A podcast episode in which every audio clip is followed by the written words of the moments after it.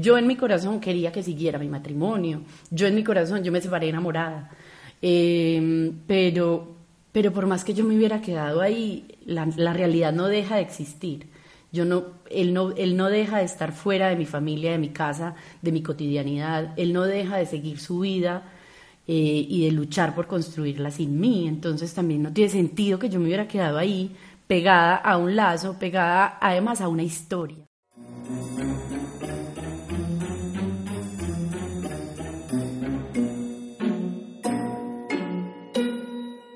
Voces Curuba. Oh, yeah. Nos acompaña Carolina Hernández, la mujer inspiradora que está detrás de Amo Ser Mamá, una iniciativa digital que habla de cómo disfrutar la maternidad sin culpas ni estereotipos. Y si bien Caro habla en sus redes sociales sobre lo enriquecedora y aventurera que es la vida con hijos, esta vez hablaremos de una experiencia que también toca su rol como mujer, que es el divorcio. Caro, bienvenida a Voces Curuba, el podcast de la letra Curuba, una comunidad que es tu casa y que siempre estará encantada de recibir tu inspiración. Diani, hola y hola a cada una de las personas que hoy nos están oyendo. Para mí es inspiración participar en la letra Curuba. Bueno, me encanta que estés aquí y como ya lo dije, vamos a hablar de divorcio. Es un tema difícil, eh, tal vez que toca fibras que uno no a veces quiere tocar o elige no tocar. Entonces quería preguntarte, dentro de todas las preguntas que se me ocurren, es cómo te sientes tú hablando de divorcio, porque pues estás divorciada y es un tema, me imagino que en algún momento no fue fácil. Entonces, ¿cómo te sientes? Sí, hoy, tres años después de, eh, de haber tomado la decisión de separarnos, me siento de verdad súper inspirada porque sé que he acompañado a muchas mujeres que pasan por esto, porque sé que hablar públicamente de un proceso tan personal y tan individual como un divorcio también es la posibilidad de transformarlo. Sí, en principio fue vergonzante. En principio era un poco como si, como si es algo de lo que no se puede hablar o si reconocer eh, ese, llamémoslo fracaso ese fin de esa relación fuera como una vergüenza y fuera complejo de aceptar y fuera difícil salir a la calle y decir soy una mujer separada o soy soltera o no tengo pareja, pero sigo teniendo hijos, pero sigo siendo mujer, pero sigo siendo mamá, eh, se vuelve complejo, pero hoy me parece una delicia y una gran oportunidad poder hablar de ese tema. Bueno, hay una pregunta que se me ocurre y tiene que ver con el final, porque hay unos finales que, por testimonios, porque yo no me he divorciado y espero no, hacerlo. porque nadie quiere. Pero uno ve que hay finales que no, que no terminan bien, ¿cierto? Hay parejas que no terminan bien y hay otras que lo logran hacer de una forma muy, digamos, buena, diplomática, que hay una buena relación de por medio. ¿Hay alguna clave para que un matrimonio, cuando vaya a terminar y sea inminente ese final, no termine mal? Pues yo creo que es un proceso, pues yo creo que la separación no es una eh, seis meses, es una seis meses antes, es otra un año después, es otra cinco años después, es otra diez años después. Pero en medio del proceso yo sí creo que hay claves que nos pueden ayudar a que no es que no termine mal, porque pues finalmente es un final, eh, que no es un final feliz, digámoslo así, pero también es eso. La primera clave es renunciar a ese paradigma y a esa idea del para siempre. No todo en la vida es para siempre y hay cosas, historias que son perfectas el tiempo que duraron y que, y que es muy bonito uno años después poder mirar en el, por el retrovisor y decir, siquiera se acabó, porque gracias a eso también cada uno es lo que hoy es y cada uno encontró otro camino que probablemente estando juntos no. Entonces, la primera clave que yo diría es eh, renunciar al para siempre como opción de vida eh, y lo segundo es un poco una renuncia al ego, porque cuando eso se vuelve una competencia de quién da más plata, quién da menos plata, quién pasa más tiempo con los niños, quién pasa menos tiempo con los niños, eh, quién, digamos, vive una vida más libre una vez se separa y quién vive otra vida una vez se separa. Y el ego empieza a competir de alguna manera con esa persona que fue tu pareja, eso es muchísimo más doloroso. Y uno sentir que se está haciendo daño y le está haciendo daño a alguien que en algún momento amó pues complejiza mucho la situación y la relación en el proceso de la separación. Claro. ¿Hay señales o hay una forma de ver que el proyecto al que uno le invierte todo ese amor, energía, dinero, llega a su final, uno cómo reconoce, Caro, que ese proyecto ya se está acabando y que es inminente y que es mejor. Y que, no es una crisis. Exacto, y que no es una crisis, no, es una crisis que va a pasar en un mes o tal cosa, sino que ya es el final. ¿Cómo reconoce uno que ya se agotó? Yo ahí creo mucho en las corazonadas. Hay algo, hay una voz interna que te dice esto no es una crisis, esto no es una cosa que se, que se va a salvar. Y también, nuevamente, el desapego desapegarse a, eso que es que tenemos que llegar hasta viejitos para, para triunfar. Eh, no tenemos que llegar hasta viejitos juntos eh, porque triunfamos cuando estuvimos juntos, ¿cierto? Pues si fuimos felices mientras estuvimos juntos. Pero ¿cómo lo reconoce uno? Hay señales, si hay cosas, hay unos niveles de desconexión que empiezan a ser más frecuentes, porque es normal que la pareja pase por épocas de más conexión eh, emocional, sexual, Em, de comunicación. Y uno empieza a ver que hay más desconexión, que la desconexión es más frecuente, eh, uno empieza a ver también unos niveles de intolerancia, eh, entonces ya en las conversaciones nos ponemos cada uno más radical en, nuestras opiniones y en nuestros puntos, porque también cada uno está dejando de ser pareja de manera inconsciente y está volviendo al yo, está volviendo a, digamos, al egoísmo sano, pues a, a ser consciente de lo que yo quiero y de lo que yo ya no quiero negociar eh, para hacer esta pareja. Entonces empiezan a, ver como ese tipo de señales, pero a la final yo creo que es la corazonada de yo ya tampoco quiero seguir remando y remando y remando, o también eh, por testimonio sé que hay casos de mujeres o, pues, o, de, o de hombres que se sienten remando solos, eh, cuando uno también ve que el otro ya dejó, dejó de remar. Eso es cierto. Y bueno, cabe anotar que cada caso tiene sus particularidades, hay motivos distintos. Eh, pero entonces confiando en esa corazonada, cuando a uno le llega la corazonada, una cosa es reconocerla, pero otra cosa es aceptarla. Eh, ¿Cómo es ese proceso de aceptación individual y luego, claro, cómo hacerlo en pareja? Porque eh, tanto en ambos, en el proceso individual como en el de la pareja, puede haber negación, resistencia, un apego absolutamente enseguecedor que descarta la posibilidad de ese final. Entonces, ¿cómo fue en tu caso? Eh, si nos quieres contar y obviamente, pues, cómo aceptar ese final eh, ya en proceso de, familia. Yo creo que el final no se acepta eh, nuevamente de un día para otro. El final es un proceso y, y estoy de acuerdo, uno se divorcia en pareja eh, mm, así como se casa en pareja y construye una vida matrimonial o una vida conjunta, es de a dos y son dos los que se separan, independientemente de si hay uno que tomó la decisión, pues o que detonó la decisión, o si hay uno que fue como quien dio ese paso, eh, pues son los dos quienes están atravesando por ese proceso y hacerlo en pareja eh, es una cosa muy bonita, pero es demasiado doloroso. A mí me parece que separarse, pues es que nadie se casa para separarse. Nadie. Yo no conozco la primera persona que diga, no, yo me voy a casar con esta persona y en tres años me voy a separar. No, nadie. Eh, y nadie se casa tampoco para no ser feliz. Entonces, yo sí creo que es fundamental que, reconozcamos eh, que dejamos de ser felices, o que dejamos de ser nosotros, o que dejamos de ser cada uno de nosotros, y que estamos ya es un poco pasando por encima de la esencia eh, individual y también en la esencia de la pareja. Mm, aceptarlo es un tema de tiempo, yo creo que hay que pasar por todas las etapas, digamos, de un duelo. Em, claro que hay resistencia de alguna de las partes o incluso de parte y parte, hay resistencia, hay oposición, hay negación, esto no me está pasando a mí, de esta salimos, o y ya después llega el proceso de esto porque me pasa a mí, que tendré que aprender.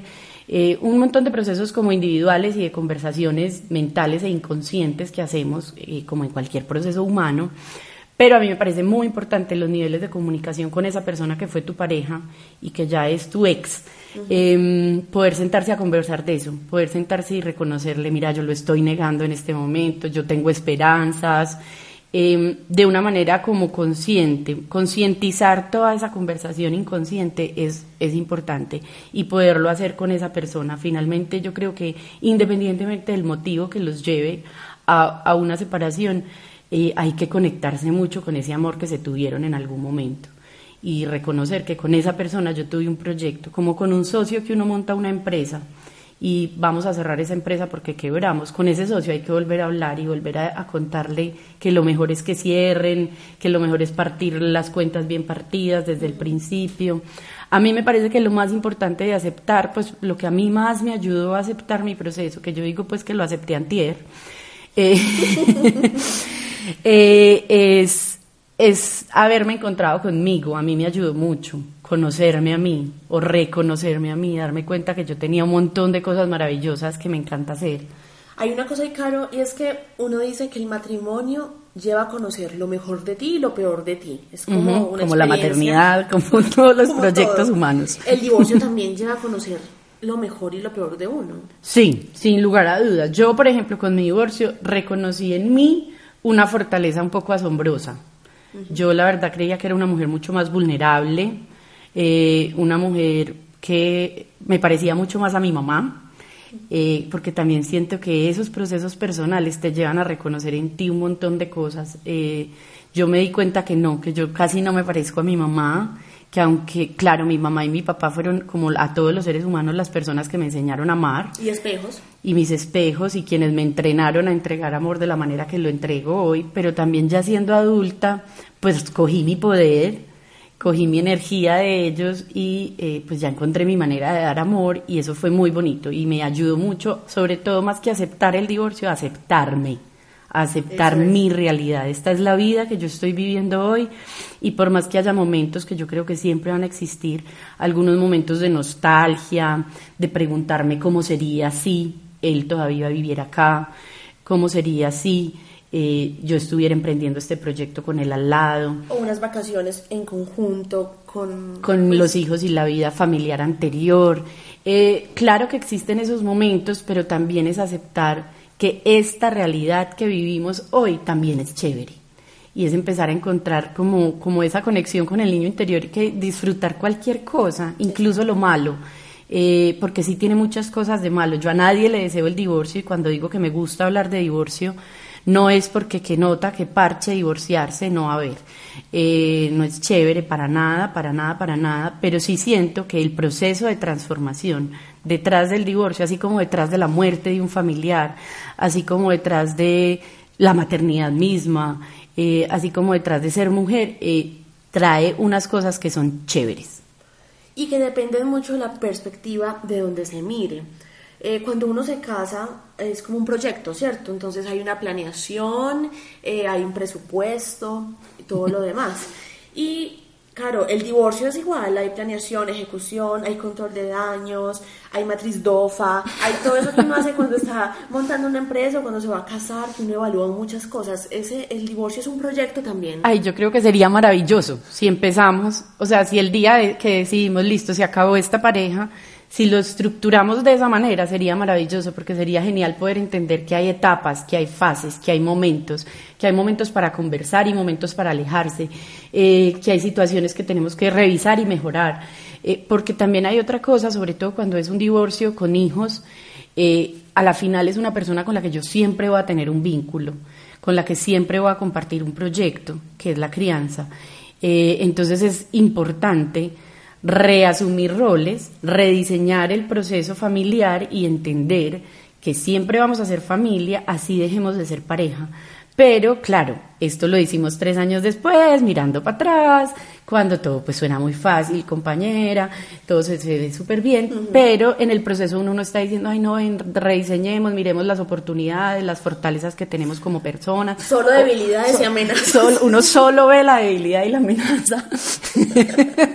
Entonces, pero sí, sí, es un proyecto. El divorcio es un proyecto y el divorcio como una empresa tiene fases, tiene momentos eh, y hay que respetarlos y hay que transitarlos. Así como hay que transitar todas las fases del duelo y hay que negarlo y hay que llorar y hay que sentir rabia y hay que renegociar con uno mismo y con su inconsciente el proyecto y hay que tumbar paradigmas y hay que un poco como que salir del closet y decir sí soy divorciada y hay que incluso volver a entrar al mercado del usado que eso pues podemos hacer otro podcast Claro. un día de eso Ese viene seguro.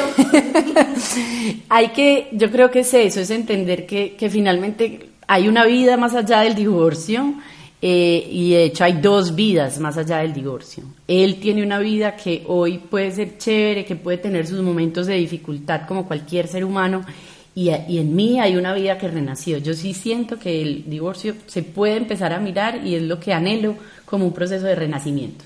Y entender, claro, que el odio hacia el otro es una opción, pero no es el camino. Hombre, yo creo que hay que odiarlos, hay que, hay que sentir rabia y hay que odiarse a uno también, pero no es el camino en el que uno se puede quedar, porque si nos quedamos ahí yo creo que es mucho más el daño eh, y lo único que vamos a ver es lo malo y ahí sí nunca vamos a aceptar porque vamos a estar siempre en la negación y desde la negación pues uno no puede, no puede ver eso que viene chévere, no puede abrir las puertas. Es literal, yo hay veces pienso que es como un proceso tan de autoayuda que hasta suena raro, pero sí es como liberar tus manos para agarrar lo que viene. Eh, porque si te quedas ahí, si te quedas pegada a ese lazo, a ese vínculo, vas a tener tus manos y tu energía ocupadas en otra cosa que además ya no existe. Es que por más que uno quiera, yo en mi corazón quería que siguiera mi matrimonio. Yo en mi corazón, yo me separé enamorada. Eh, pero pero por más que yo me hubiera quedado ahí, la, realidad no deja de existir. Yo no, él, no, él no deja de estar fuera de mi familia, de mi casa, de mi cotidianidad. Él no deja de seguir su vida eh, y de luchar por construirla sin mí. Entonces también no tiene sentido que yo me hubiera quedado ahí pegada a un lazo, pegada además a una historia, a un mito, porque también uno mitifica a ese personaje y pues un poco deja de reconocerlo. Yo creo que él y yo hoy somos otras personas muy distintas y probablemente no nos enamoraríamos de nuevo. Claro, definitivamente es mejor soltar que aferrarse. Total. Y hay un tema que cuando uno está en crisis viene y va y es la red de apoyo en cualquier cosa. Perdí a un ser querido, hay una red de apoyo. Desempleo. exacto, desempleo, me echaron del trabajo, eh, hay una red de apoyo. Aquí en un divorcio, ¿qué tanto sirve la red de apoyo y cómo dibujar esos límites? Uy, yo creo que es vital. Eh, yo creo que somos seres sociales y que nos definimos en tanto que tenemos relaciones con los otros.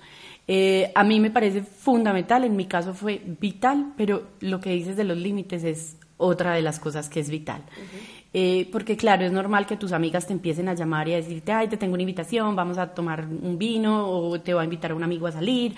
O, y yo creo que cada proceso es pues muy personal. Yo, a mí me pasó que yo me recogí mucho en principio, eh, intenté quedarme muy encuevada porque estaba en la negación. Y es natural.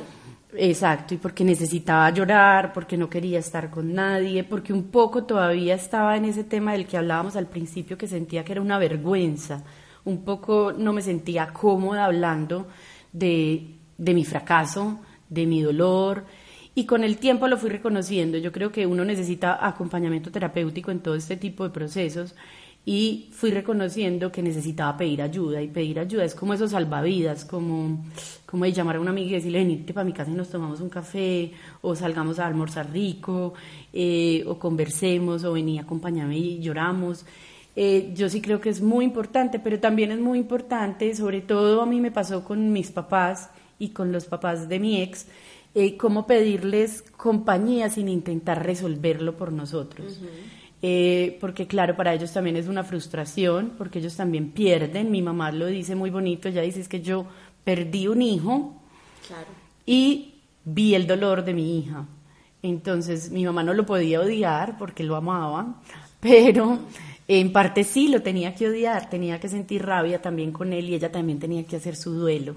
Entonces era pedirle, mami, haz tu duelo y déjame a mí hacer el mío. Yo no me puedo cargar con tu dolor. A mi mamá le dio muy duro, yo hay veces creo que le dio más duro que a mí, porque mi mamá, claro, son mujeres de otra época, entonces le da más pena. Y quieren buscar claro culpables. Y quiere, exacto, necesita entender una razón mental del fin de la relación para poder responderle a sus amigas en los costureros. Eh, entonces es muy teso también decirle, mami, mira a ver con quién hablas, habla con quien tú quieras, si quieres acompañamiento terapéutico, búscalo, pero yo voy con mi duelo con toda y suficiente tengo con mi, mi duelo y el de mis hijos. Hay una pregunta que yo pienso que uno tiene que hacerse en un proceso de estos, claro, y es ¿qué historia o cómo quiero contar la historia? Que O sea, ¿cómo le vas a contar la historia a tus amigas? Lo que decías tu mamá al costurero, o sea, ¿qué vamos a decir en medio de la vergüenza que a uno le da una pena? No, es que me divorcié, o sea, hay un fracaso. Eh, ¿Cómo fue tu, tu fase de cómo cuento esta historia? Sí, yo creo que es una construcción de un discurso eh, y es una construcción en la que claramente intentamos nunca mentir, pero también claramente, tanto con los hijos como con los papás, eh, como con la familia, digamos, extendida, eh, con los amigos en común y los amigos no en común. Hay que hacer como versiones. Sí, uno va construyendo también un poco la, la mejor manera de contarlo sin contar, no es necesaria toda la verdad. Yo en este proceso, después de tres años, puedo estar convencida que no hay, no hay que contar toda la verdad, no hay que contar el porqué, el nivel de detalle, lo que sufrimos, lo que lloramos, lo que nos arrepentimos, lo que nos resistimos, lo que nos negamos a hacer, eh, en las cosas que yo no cedí, en las cosas que él no cedió. A la final no importa, porque eso hace parte de la aceptación, ya no está ya no está. Y yo por más que quiera contarle a mi abuelita, ¿qué le voy a contar? Lo más importante de contarle es, él ya no está en mi vida. Entonces es Y ir voy con- a estar bien. Y voy a estar bien. Eso Él ya no está en mi vida y no significa que sea el fin de la mía. Eh, es como empezar a construirlo y nuevamente yo creo que es muy distinto el discurso que yo tenía a los seis meses de haberme separado al discurso que tengo hoy. Probablemente es otra la conversación, porque yo también ya conversé mucho para adentro, eh, porque ya también conversé mucho con mi expareja. Y te contaste tu historia. Exacto, me conté mi historia, vi cosas que yo nunca me imaginé que iba a ver en esta historia. Entonces también son esas cosas de las que hoy me gusta hablar en redes sociales y en Amo Ser Mamá y que cuando una mamá me cuenta un testimonio desgarrador de divorcio, porque es que yo no creo que haya un testimonio bonito del divorcio, es- es desgarrador. El divorcio, muy bien lo decía mi expareja, el divorcio debería ser declarado inconstitucional, porque es que es muy doloroso, pero al mismo tiempo es como de todo lo que tiene de doloroso lo tiene de mágico. Porque lo queremos ver también mágico. Es una decisión encontrar la magia. Sí. Porque hay, yo creo que hay mujeres y hay hombres también, pues hay eh, los dos lados de la pareja, que escogen quedarse en el dolor y ver solo, entre comillas, el infierno por el que pasaron. Pero entonces la magia es una decisión, como en todo. Sí, porque es que cuando uno se da cuenta que no tiene sentido eh, aferrarse como a la permanencia de una pareja, eh, también empieza a descubrir por qué no tiene sentido eso. Eh, y empieza a abrir nuevamente espacio en su vida para agarrar otras cosas, para descubrir un tiempo libre que uno no tenía, para descubrir una independencia en la capacidad de planear cosas. O sea, yo ya hoy literal cojo una mochila a mis dos niños y me fui. Antes era que si el horario le daba a él, que si la cosa, que si no sé qué. Entonces también es como que uno también gana. Uno pierde mucho. El divorcio quita mucho, pero de verdad te entrega un montón de cosas que son bacanas. Y en la letra crúa siempre hablamos de todo depende de la perspectiva en la que tú quieras ver y vivir la experiencia. Ah, claro, es posible pararse en el observador mártir Ajá. de que este es un hijo de puta, de que este es un mal... Es que yo digo que no hay ex, ex- excepto el mío, no hay ex del que, que la gente diga, ay, tan querido, tan buena papa. Yo hay veces, les juro que yo hay veces que digo, ay, que me diera un motivo para odiarlo. Sí. Ay, qué delicia. Y no. Y como no lo tengo, entonces ahí es donde yo encuentro mi magia. Pero hay otra que dice, ay, qué delicia que este me da motivos para odiarlo, para poder sacarlo de mi vida. Bueno, yo creo que también es eso, es no caer en esos metadiscursos femeninos del paradigma este de que el matrimonio desgraciado. del maldito desgraciado, del sinvergüenza, de que los hombres todos son iguales, de que no. Y el odio se extiende muchas veces a la nueva pareja del ex. O sea, es un odio ya extendido a la nueva vida, a los nuevos hobbies, a la nueva pareja. Es mejor ubicarse en el punto en el que uno dice, no lo voy a odiar por ser él Sí, o por ser total, ella, ¿cierto? total. Es como, como ubicarse y pensar más en uno. Exacto, porque es que yo siento que odiarlo solo porque eh, ya no es mi pareja, O porque Eh, pudo hacer una vida sin ti. Eh, pues a ver, no- eso no tiene sentido. A ver, que alguien sea sensato y que sea capaz de, de rehacer la vida, pues, pues muy bacano. Antes aprendan. O sea, si de verdad tienen una expareja que ya rehizo su vida, que no te aprenda y usted cuánto, cuando va a arrancar pelado o cuando va a arrancar pelado va a rehacer su vida.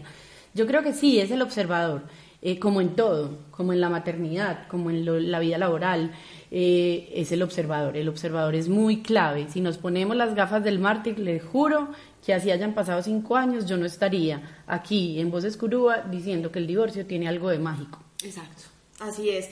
Y en las claves, Caro, hay una palabra que me parece fundamental y es el perdón.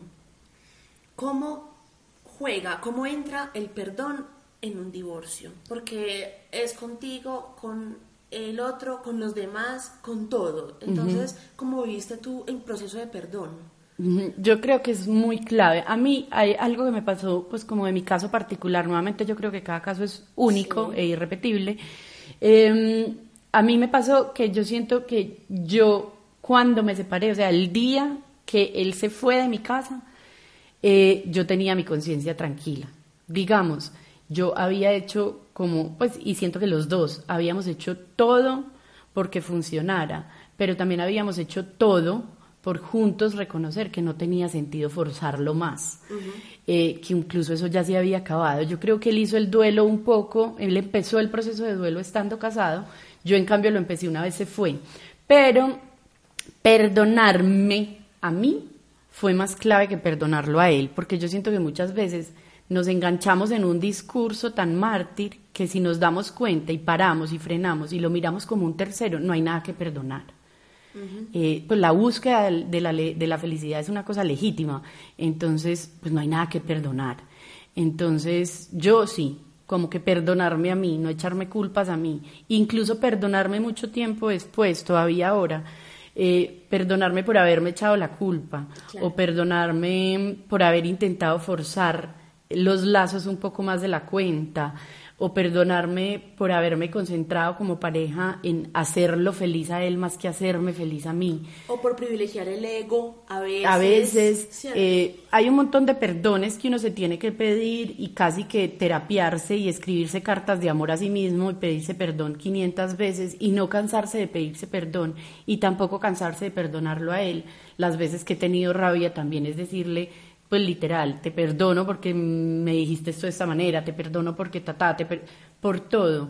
Y yo siento que eso es muy liberador sentir que uno que en un divorcio se liberan dos personas, no solo se libera el que tomó la decisión, uno también se libera.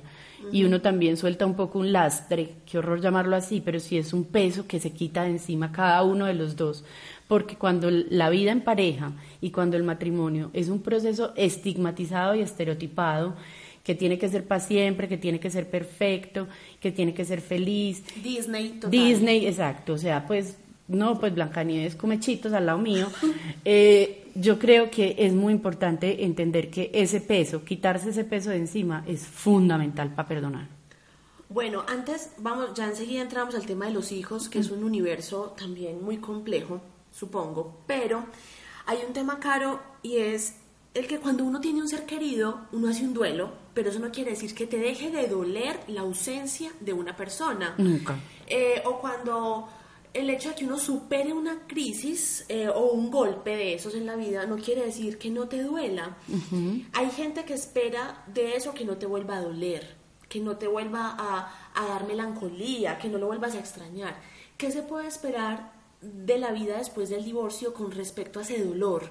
Porque yo creo que el dolor nunca, hay un dolor que nunca desaparece. En mi caso, eh, mi hermana fallece hace años y yo no a mí me, siempre me va a hoy. doler y yo creo que toda la vida me va a doler, ¿cierto? Claramente. Y es una gran pérdida en la que se hace un duelo, pero siempre me duele. ¿Cómo es eso en el divorcio?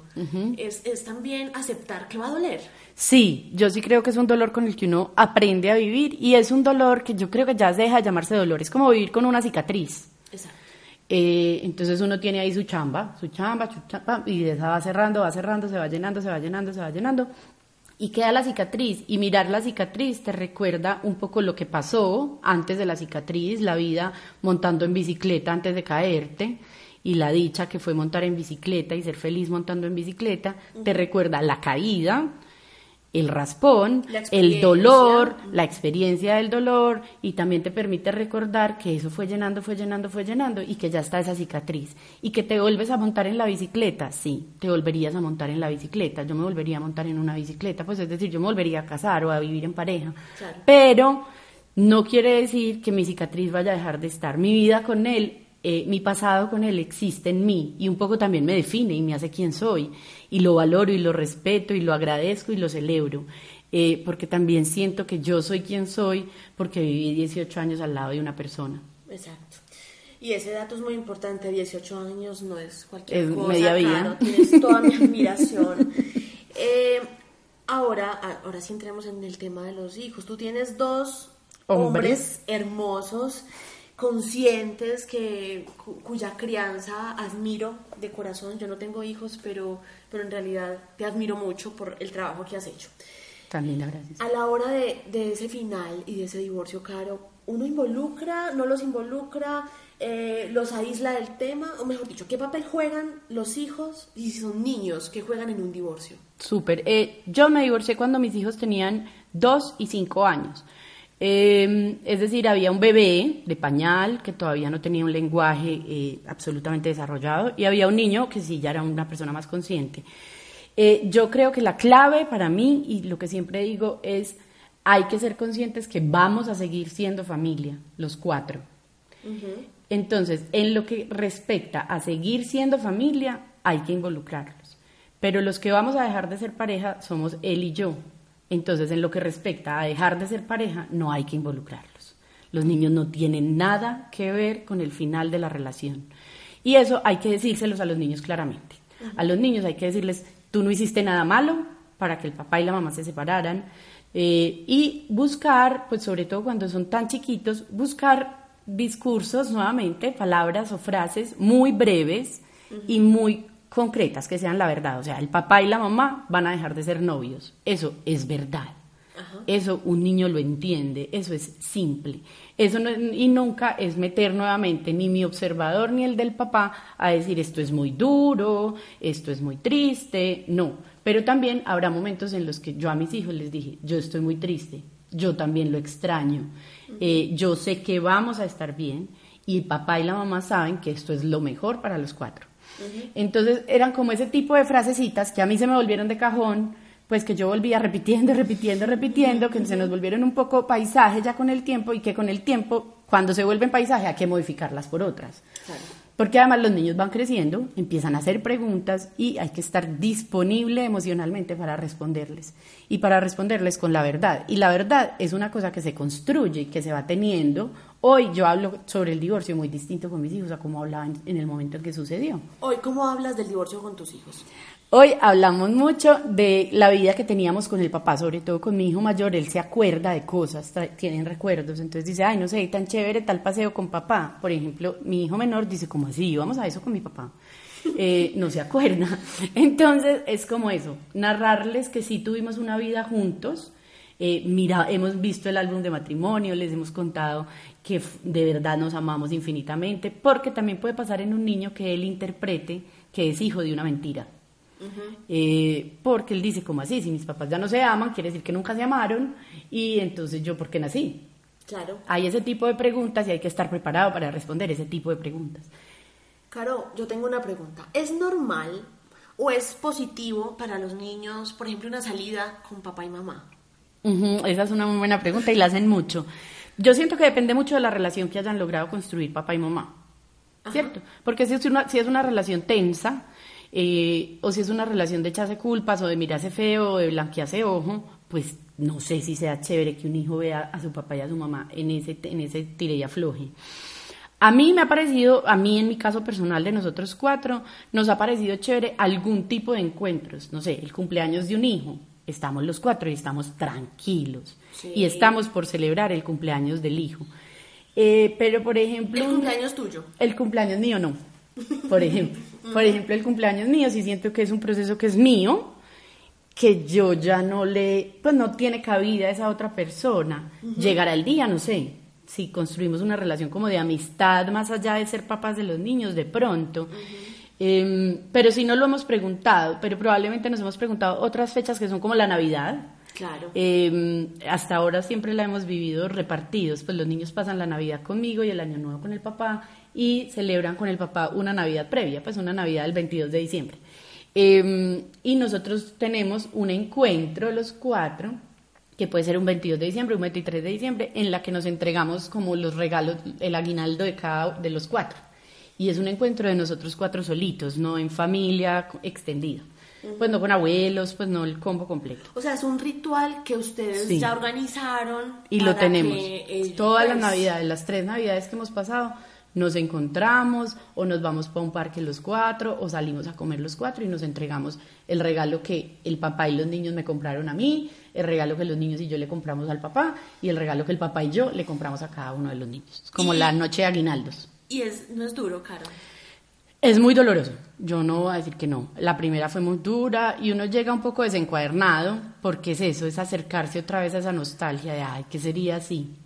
y, y también, pero también es bonito darse cuenta que podemos encontrar otro significado en la Navidad y que podemos nuevamente seguir siendo familia sin ser papás y ser coherentes con esa meta. Es sin ser pareja. Como ser coherentes con la meta de que no somos pareja, pero podemos tener espacios familiares que sean chéveres, podemos tener la foto familiar. Yo lo de la foto familiar lo, insisto mucho. Yo cada año busco en alguno de los cumpleaños de los niños o en ese encuentro de aguinaldos tomarnos una foto los cuatro y los cuatro juntos y abrazados. Eh, porque sí, sí somos una familia y eso da nostalgia, sí, eso implica un poquito más de fortaleza, sí, y entrenar como la nostalgia y sentirla y decir, sí, pero vale la pena, por mí y por mis hijos, porque yo también siempre lo quiero recordar a él como un buen papá, como un papá presente, como un papá que también me hace equipo conmigo y me acompaña y me ayuda.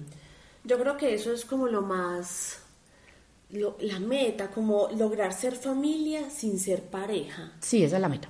Bueno, me parece muy. Pero es compleja, es compleja Sí, y no se logra de la noche a la mañana. Yo también siento que hay un momento en el que tampoco se puede forzar. O sea, si de verdad una mujer o un hombre o el que sea, alguno de la pareja va a quedar destruido, pues, y se va a devolver en su proceso por salir a comer la noche de aguinaldos, pues no salga a comer. No, y además va a tener otra familia algún día, Sí. otra pareja que... que cómo va a ser parte, cómo va a entrar los, los terceros puede ser complejo. Pues ese tema de la pareja del otro, la pareja de la pareja, de la expareja. o Eh, sea, hasta dónde nos lleva la modernidad para sí. vos estar con la pareja de él y, y, y él con tu pareja. hasta que no duela, pues hasta que cada quien sea capaz. Y, y también no ser capaz es como que entonces la meta pues mía es ser open mind y poderme sentar con la pareja de mi expareja, no sé. Si Pues- esa sea la meta tampoco. Sí, porque nuevamente, si es una persona que va a ser parte de la familia de mis hijos, a mí sí me interesaría ser parte de la vida de esa persona, pero no hacer parte de la vida como tener un vínculo afectivo con esa persona, pero sí conocerla, acercarme, que nos reconozcamos, que entendamos. Pero tampoco me voy a sacarificar si eso significa un dolor infinito solo porque mis hijos vean que yo tengo una buena relación y que soy demasiado madura y evolucionada. No, tampoco se trata de eso. No es estamos- fingir, exacto. no es fingir ni forzar, eh, ni llevarnos al límite. Hay cosas que es mejor evitar, sobre todo en un proceso de duelo. Pues si uno está muy recién divorciado, es mejor evitar ese encuentro. Sí, hay cosas, y, y ya vamos para allá, que tiene que ver mucho más el amor propio, ¿cierto? Pero antes de eso, tengo tantas preguntas y mira el tiempo va. Es usar, es muy común, usar a los hijos como arma de manipulación por el dolor de un divorcio. Sí, total. Yo quiero saber tú qué piensas de eso, porque yo veo que son armas tan fáciles de usar y que están a la mano para un hombre o una mujer adolorida en un divorcio, que yo quiero saber tú cómo lo ves. Yo pienso, la verdad, que eso es un delito. O sea, los derechos de los niños son los derechos de los niños y hay que protegerlos. Y es la, el la salida fácil. Tienes razón, es el camino más fácil. Como la venganza es fácil. manipular y es incluso yo eh, conozco historias que son pues que aumentan las exageran las emociones de los niños y que manipulan emocionalmente a esa otra persona y que ah, pero es también yo siento que lo que pasa ahí es que hay alguien que le está echando la culpa al otro entonces lo que hay que entrar a sanar ahí es la, es la culpa, o sea, no nadie tiene la culpa en un, en un divorcio, es la responsabilidad compartida de haber decidido finalizar la pareja. Y eso está bien y es perfecto. Y duró lo que tenía que durar. Y es un plan, digamos, yo no sé, casi que divino.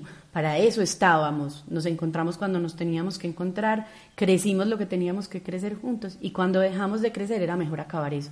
Los hijos no tienen nada que ver en un divorcio, absolutamente nada, no son responsables ni en un pedacito. son casi que terceros, es como manejarlo con los papás. Es gente que de verdad sí se va a ver impactada por la decisión, pero no tienen nada que ver y no pueden ni mejorar ni empeorar la situación. Un niño no tiene la responsabilidad ni biológica, ni emocional, ni cognitiva, ni la capacidad de ayudar a una mamá a sanar un divorcio o de ayudar a un papá a sanar un divorcio. O de ayudar a vengarse porque lo que el otro nada, hizo. O sea, nada, pues y de verdad los niños, pues es que eso es un derecho fundamental de los niños. Los niños no son arma de chantaje para nadie, porque eso de verdad es un delito. A mí me parece que mis hijos a mí no me han servido para tener más plata. No. No me han servido, no, y no me pueden servir. ni para sacarle más plata al No, papá, no, ni para ni sacarle para nada. ni para sacarle pesar a nadie, ni para nada. Eso es chantajear con un niño como arma. Entonces sí me parece una cosa súper triste, súper delicada y sí siento que hay que mirarlo con toda, con toda la rigidez del tema y decir, no, mis hijos no tienen nada que ver en esto. Y mi- así yo esté destrozada, vuelta a mierda, así lo maldiga, así lo que sea, mis hijos no tienen nada, nada, nada que ver. Muy bien, eh, estoy de acuerdo contigo. Ya para cerrar, Caro, eh, ¿qué es lo más difícil del divorcio a nivel personal y cómo lo superaste?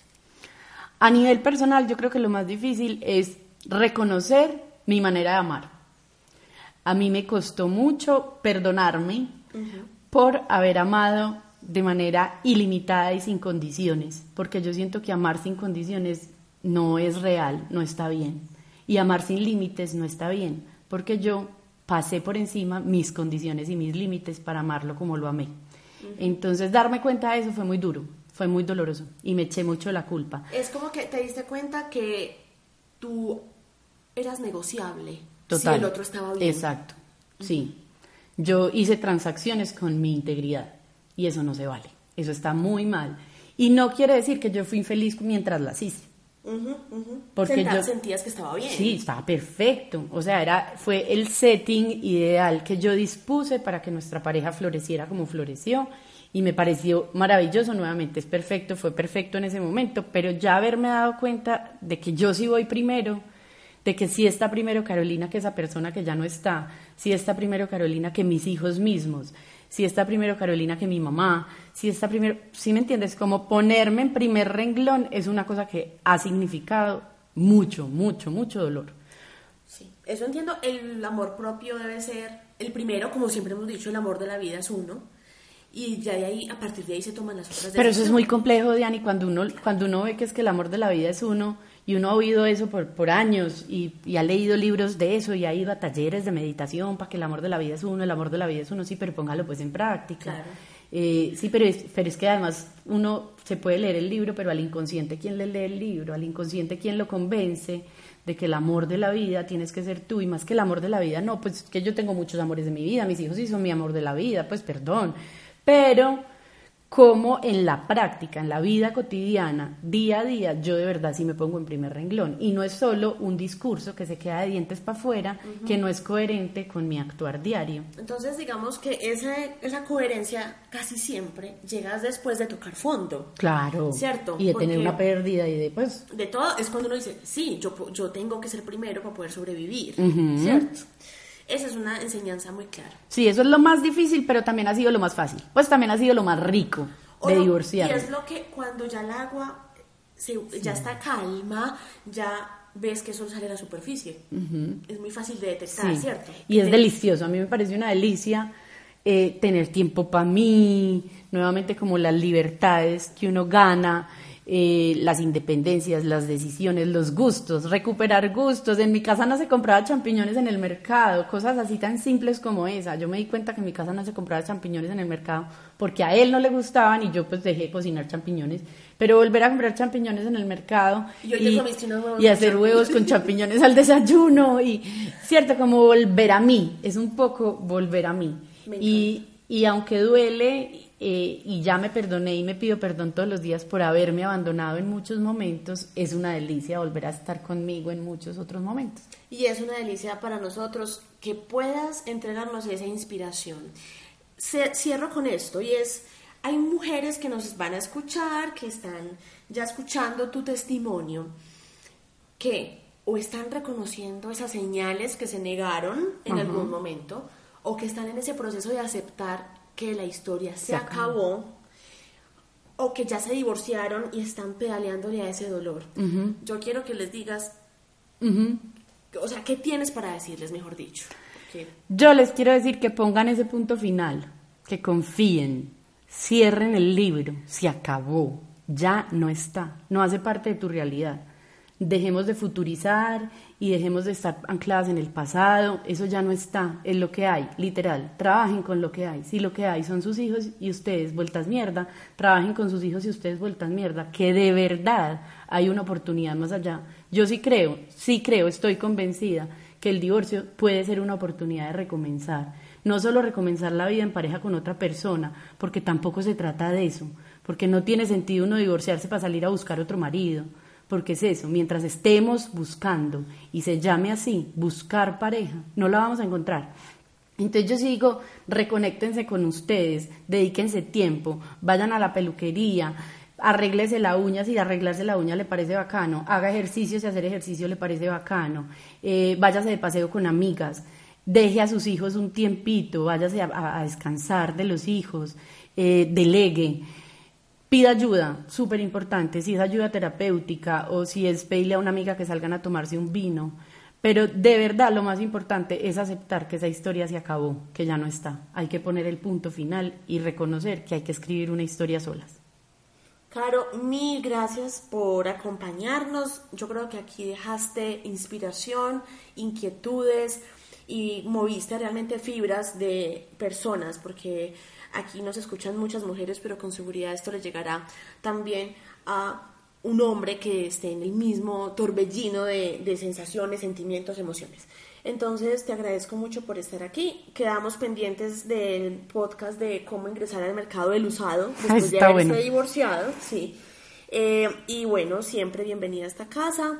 eh, y la invitación también a que sigan a Caro en Amo Ser Mamá. Así estás en redes sociales. ¿sí? Arroba amo ser mamá guión- bajo blog. No, Diani, gracias y un beso a todas las curúas que nos oyen hoy. Chao, chao.